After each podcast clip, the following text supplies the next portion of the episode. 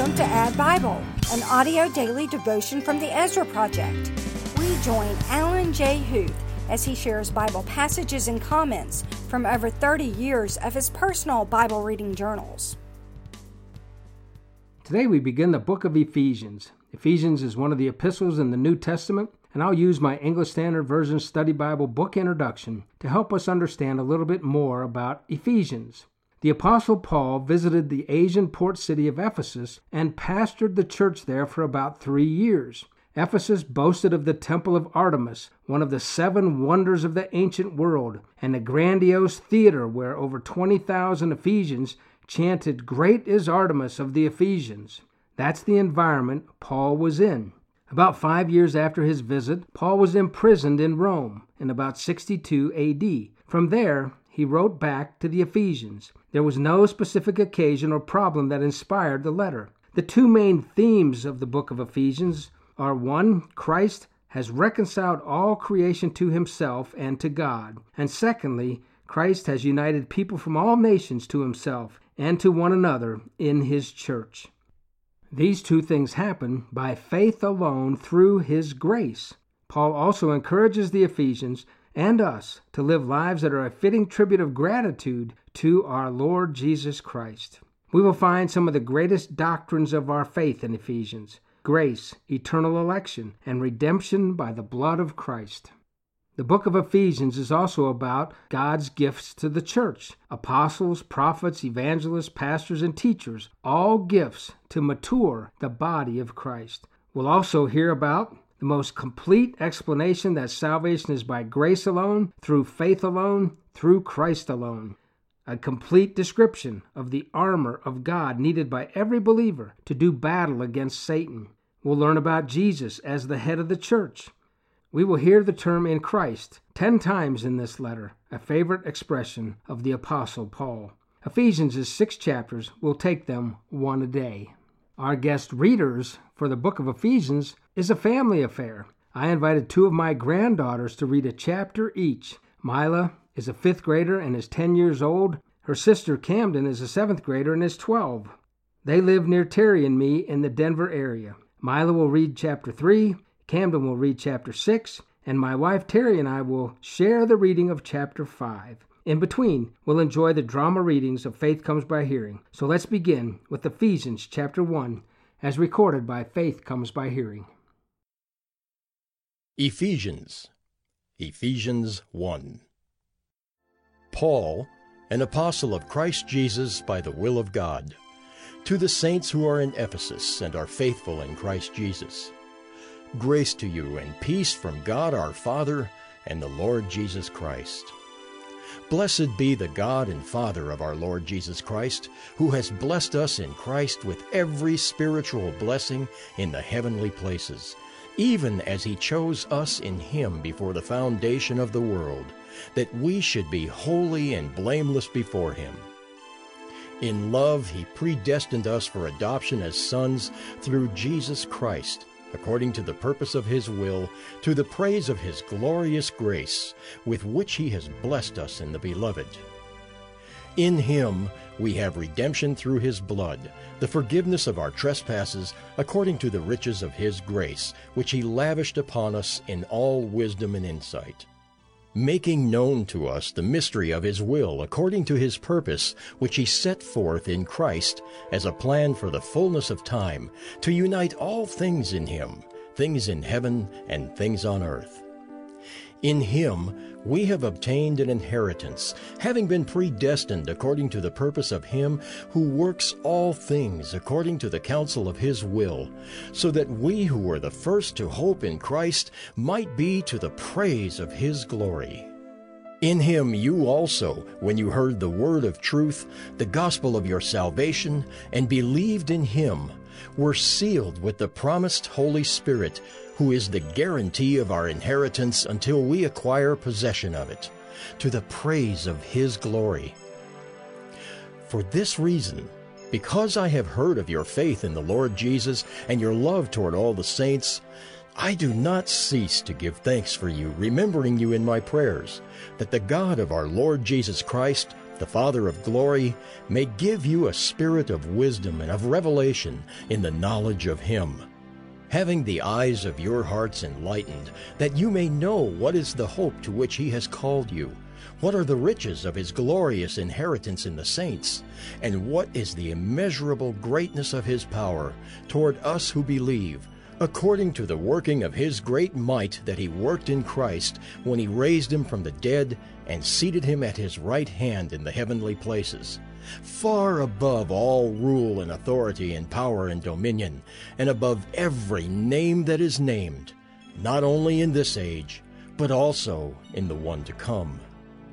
And he put all things under his feet, and gave him as head over all things to the church, which is his body, the fullness of him who fills all in all. To help us through the book of Ephesians, I've selected three of my personal Bible reading journals. One from 1992 when I read the New Testament, one from 2002 when I was reading a book a month, and one from 2012 when I read 20 books in that year, including Ephesians. So 10 years apart, three different decades. From that first journal in 1992, after reading Ephesians 1, I wrote, Be holy and blameless before him, and I was referring to verse 4. I went on to write, He lavishes His grace upon us, according to verse 8, that the God of our Lord Jesus Christ, the Father of glory, may give to you a spirit of wisdom and of revelation in the knowledge of Him. And that was referring to verse 17. And I finished with, Your heart may be enlightened, according to verse 18. Before I look into my journal in 2002, 2002 was a very special year in my life. It's the year we started the Ezra Project. When I went to look for a journal concerning Ephesians, I found this one in 2002, and it happened to coincide exactly with the first week I started the Ezra Project after leaving a position in the consulting world. In 2002, as I mentioned, I was reading a book a month, so I read Ephesians three times in the month of April. Yes, friends, sometimes it's good just to stay in a book for a long time and let that book go through you as you go through the book over and over. So that's what it was like for me in 2002 as I was reading Ephesians. Here's how I started my journal entry on April 1st, 2002. The first day of the rest of my life. Today I begin a dream, a passion to work on the Ezra Project full time. What a way to begin the day after Easter. Praise God for this marvelous opportunity. On that first day of the Ezra Project, I read the whole book of Ephesians, and I wrote as a summary In Him, you, far off, brought near. A book about the church, very appropriate. After Ezra and Nehemiah laid the foundation for the Ezra Project, now I read about the audience. Thank you, Lord, for guiding my schedule of reading in 2002. In February, I had read the book of Ezra. In March, I read the book of Nehemiah. So that's what I was referring to as I was leading up to April 1st, now in Ephesians. I look forward to sharing some more stories about the beginning of the Ezra Project as we go through the book of Ephesians. But let's look at 2012. In 2012, I read Ephesians 1 in two different days. So I split it up. So I read 14 verses on the first day and verses 15 through 23 on the second day. Sometimes it's also good to slow down the pace of your Bible reading and just take it a bit slower. I wrote about the first 14 verses what or who am I by the will of God? And I was referring to verse 1. We have access to every spiritual blessing in the heavenly places, according to verse 3. We are to be holy and blameless before Him, verse 4.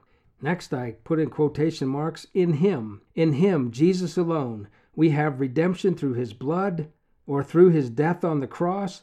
We also have forgiveness through that very same act. And I was referring to verse 7.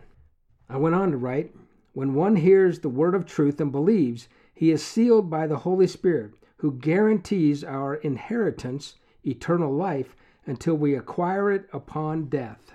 On the second day, when I finished the book of Ephesians, starting with verse 15, I wrote, What does Paul pray for those in Ephesus?